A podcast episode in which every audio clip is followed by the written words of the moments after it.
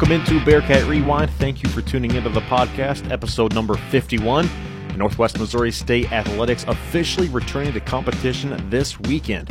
After seven months of really no games, meets, races, or anything, the Bearcat cross country team will lead the way this weekend with the Newman Invitational in Wichita, Kansas on October 30th. And this will be the first meet of the season for Northwest men's and women's cross country, and it's the only meet before a shot at a national title. The Newman invite will be made up of only MIAA squads, and the top five women's teams and top four men's teams will earn a spot in the Division II National Invitational November 14th in Lubbock, Texas. So it's a huge opportunity to be able to compete, but there's a lot riding on this weekend's meet in Wichita, Kansas.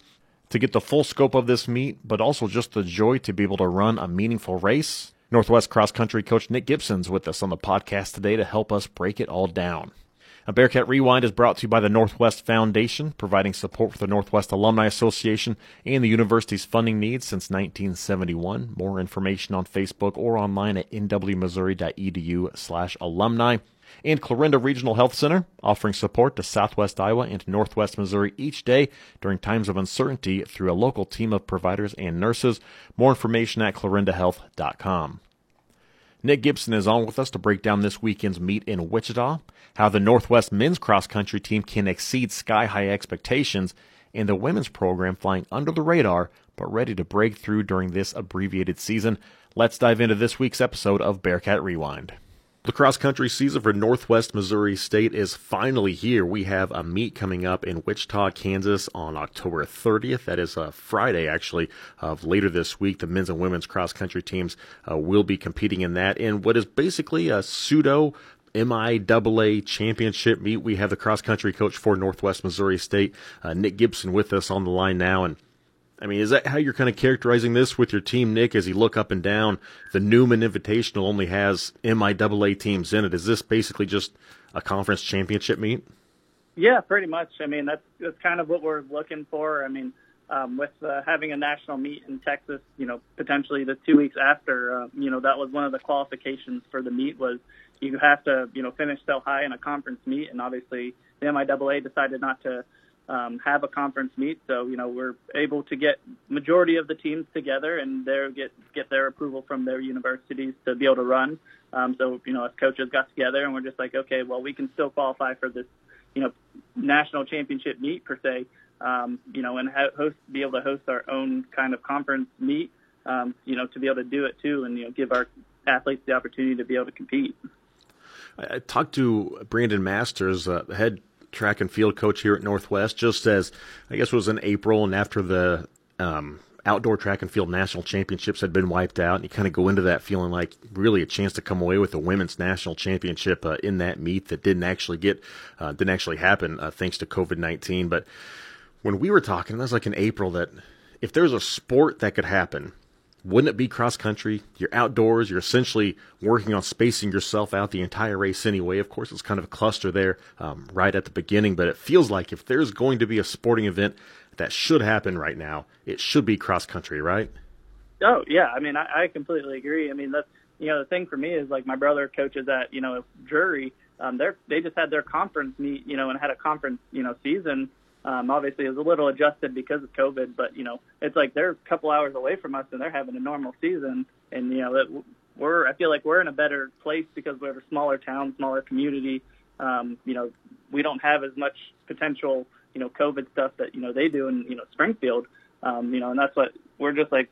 Why why aren't we able to have a meet when our sport is literally social distancing? You know, I understand. You know, some of our big competitions, you know, you get a lot of teams together. It's like, okay, well, we can, you know, we can adjust and modify that, make it smaller meets, you know, limited competitions, and you know, try to, you know, limit the exposure within, you know, a conference. Um, so you know, kind of like you know what football is doing, you know, no out of season, you know, meets, you know, races or you know games. So us staying, you know, would staying in conference would have helped with that. Um, but you know, obviously, you know, we don't make the rules. We kind of just are told, you know, what happens, and you know, we are, you know, going to do the best we can with the opportunity that we're given. So much of what we look at, uh, I think, when with, with younger students in, in, elementary and high school, but even throughout uh, college kids and, and adults too, I guess, whenever you think about COVID 19 and being quarantined, you're not able to see friends or go to work or go to school and classes and all this. Um, it's tough on everybody. But when you look up and down your roster, especially, you have people from all over the Midwest. You have international students on your cross country teams. How do you balance that that mental well being for them um, while also focusing on, hey, if we have the chance to have a meet, we're going to get out there and race. We got to be ready to race, but we we want to take care of them as individuals too. How does a coach balance that? Difficultly. um, I mean, it, it's a lot of different you know moving pieces, and you know I think the you know we tried to look at the you know the quarantine and the COVID as a you know a really good opportunity, and I, especially for our guys, um, you know coming off our fifth place finish last year at nationals. I mean, our goal was you know to try to win this year. Um, you know, and that's that's what kept pushing them and driving them all summer was like, okay, we feel like we're to have a shot, you know, to run this fall. And then, you know, our ladies too. I mean, they, we knew we had a really good recruiting class and gotten some really, you know, some good transfers. And some of our ladies that we returned, you know, had great summers of training and, you know, were coming in really fit. And we felt like our girls team was going to take a big leap.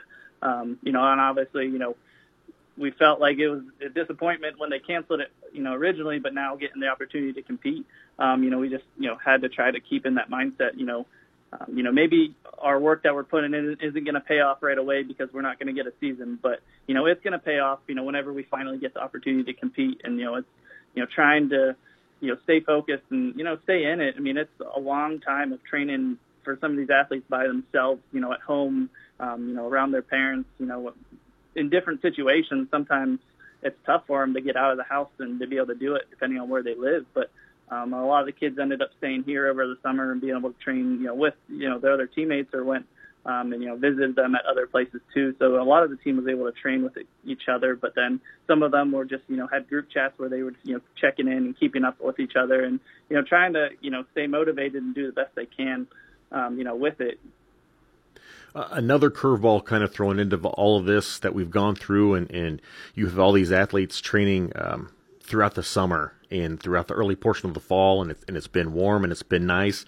You're being thrown into uh, into a meet coming up this week, which I think it's supposed to warm up as we get a little bit later in the week, and it's going to be nicer. But last time I checked, it was snowing in Wichita, and as we record this here on a Monday afternoon, we got snow in Maryville. Does it make it easier to train whenever we're going into you know the mid 20s in the mornings and it warms up to the 30s, or does it is it easier? Is it harder? How does that affect these student athletes? Um, for it depends on the student athlete. Honestly, there's some athletes that are better, warmer weather runners, and there's some that are better in the cold. Um, but you know, there's some athletes that are you know struggling with the adjustment and the flip flopping of temperatures. Um, you know, going from hot to cold, sometimes it messes with their you know their breathing and you know in their lungs because you know constricting and um, diluting you know with the change you know changes in temperatures really affects them. Um, so some of the athletes you know are really excited for the cooler weather um, but some of them are, you know, wanting it to be warmer because they race better in it. So a lot of it depends on the athlete. Um, but you know, we try to prepare the athletes, you know, for any conditions and any, you know, circumstance, so they they're prepared, you know, no matter what come race time. You touched on a little bit earlier, but the men's team last year finished fifth at the national meet. Uh, you lose Jordan Cope, you or excuse me, you lose Karima Chingley. Jordan is back. Um, are the expectations crazy high for this team? Are they putting them a little bit more on themselves right now? Yeah, I mean, I think some of it too is like you know we you know we were runner up last year in conference, runner up last year at regionals, and then you know fifth at nationals. So every meet we you know every championship meet you know we came up empty handed. Um, you know we knew we had a shot, and you know that that's our goal. I mean we haven't won conference um, in 48 years. Um, so you know obviously that's the first task at hand is you know getting, you know, taking care of business and, you know, getting our first conference title in, you know, very long time. Um, and then, you know, from there, it's, you know, trying to do the unthinkable and doing what we've never done before, which is finishing in the top four um, and getting on the podium. And obviously, you know, the goal is to try to win, and that's what they're pushing for. And having Jordan back, you know, helps a lot.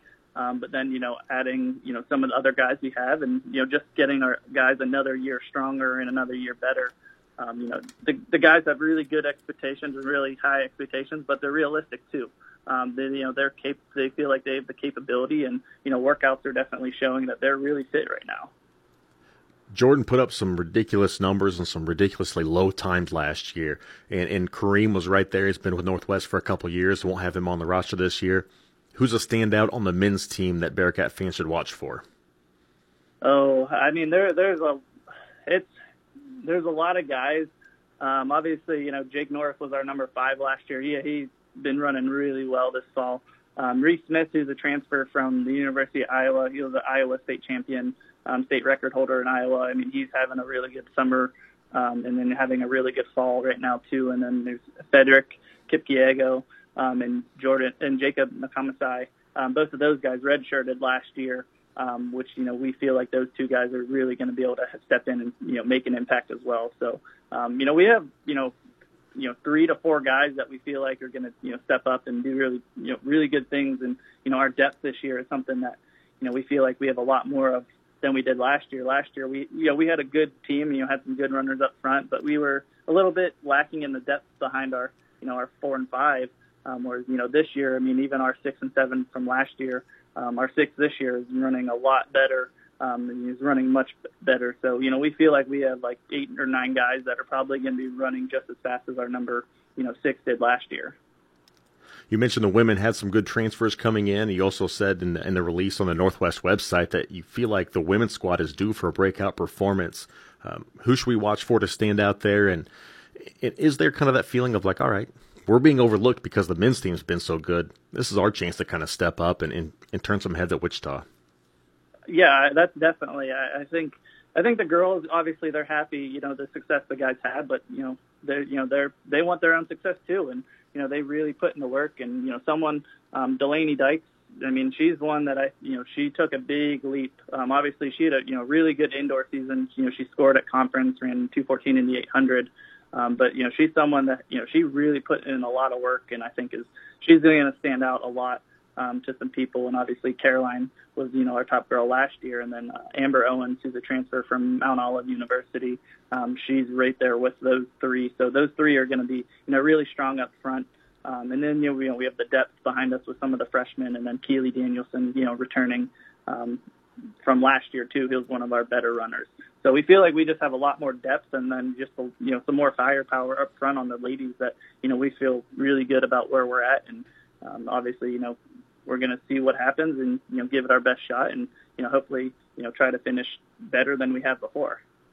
The top four men's teams and the top five women's teams in this race at Wichita advance on to the D2 National Invitational what would it mean in a year like this to to reach that national race, but then also to be on the podium whenever this is going to be your only essentially regular season race will be the, the MIAA championships. It's been a bizarre year. I mean, what would that mean to this group overall um, of being able to step up and say, listen, it mattered. We stepped up. We showed up, and, and, and here we are on the podium. I, th- I think it would be, you know, a big step for, for the program. I mean, you know, the teams that are usually finishing in the top four nationally are, you know, perennial powerhouses year in and year out. Um, and we're going to get the opportunity to go against, you know, Adams, who's, you know, Adams and Western and Colorado Mines, who are three of historically, um, those three have been the only winners besides Grand Valley of the, you know, um, winning nationals over the last 20 years. Um, so, you know, those teams are, you know, the powerhouses in Division Two, and you know, we feel like we can, you know, go out there and run with them. Um, so you know, having the confidence, you know, going into a regular season next year with you know bringing everyone back, um, you know that that's the goal is you know just keep the momentum going and try to you know keep building on what we did last year and keep trying to move forward this year and then you know build on it for next year. So we're getting set for the MIAA, essentially MIAA championship meet coming up a little bit later this week, and then a chance to go down to Lubbock Christian for the D2 National Invitational on November 14th. Both of your teams have been training women's and the men's and getting ready for it. If we see them out running, will we see Nick Gibson stride for stride with all these athletes? No, no, not not at all. Coach Gibson has been more in the weight room over quarantine than actually out on the road running. You've been getting jacked, is what you're saying. Yeah, yeah. Me and Coach Gib- me and Coach Masters have uh, been getting stronger. So I, maybe I put on you know 15, 20 pounds of muscle over the last five months. So it's definitely been a different type of quarantine than than the athletes. They were putting in the miles where I was lifting a lot of weight. Well, well comparatively a lot of weight. Right. and I'm wondering if I was doing this wrong because I was trying to put on 15 to 20 pounds in a different way, of more just potato chips and, and all of that. Outside of outside of lifting weights, what has been your, your go to activity throughout COVID and this ridiculous off season that we've had? Uh, I mean, it's still, I mean, it's video games and still, you know, recruiting and trying to, you know, continue to, you know, build out Northwest and, you know, turn it into you know the powerhouse that you know me and Coach Masters believe it, it can be. Well, huge steps last year, and like, looking forward to. I mean, for as bizarre it is, uh, still a chance to move forward and, and, continue to grow that here this year. We've with the uh, pseudo MIAA championship uh, cross country meet coming up this weekend uh, in Wichita, Kansas. Nick, we appreciate the time. Thanks for hopping on the podcast, and look forward to talking again soon. Thanks, appreciate it. Thanks again to Nick Gibson for joining us here on Bearcat Rewind, and good luck to the Northwest men's and women's cross country teams in the Newman Invitational coming up this Friday afternoon. In case you missed it, over the last few weeks, our guests have included Rich Wright, Northwest head football coach, had him on just one week ago, talking about the upcoming scrimmages against Central Missouri and Washburn. Former Bearcat running back Xavier Oman, former volleyball player Jenny Cruz, former Bearcat football kicker Tommy Freever, and many more. So be sure to check out those archived podcasts. We appreciate the intro and outro music produced by Northwest Professor Alex Kurt. Thank you for listening to Bearcat Rewind. Please subscribe, rate, review, and tell your friends about the podcast. I'm Matt Tritton. We will talk to you again next time.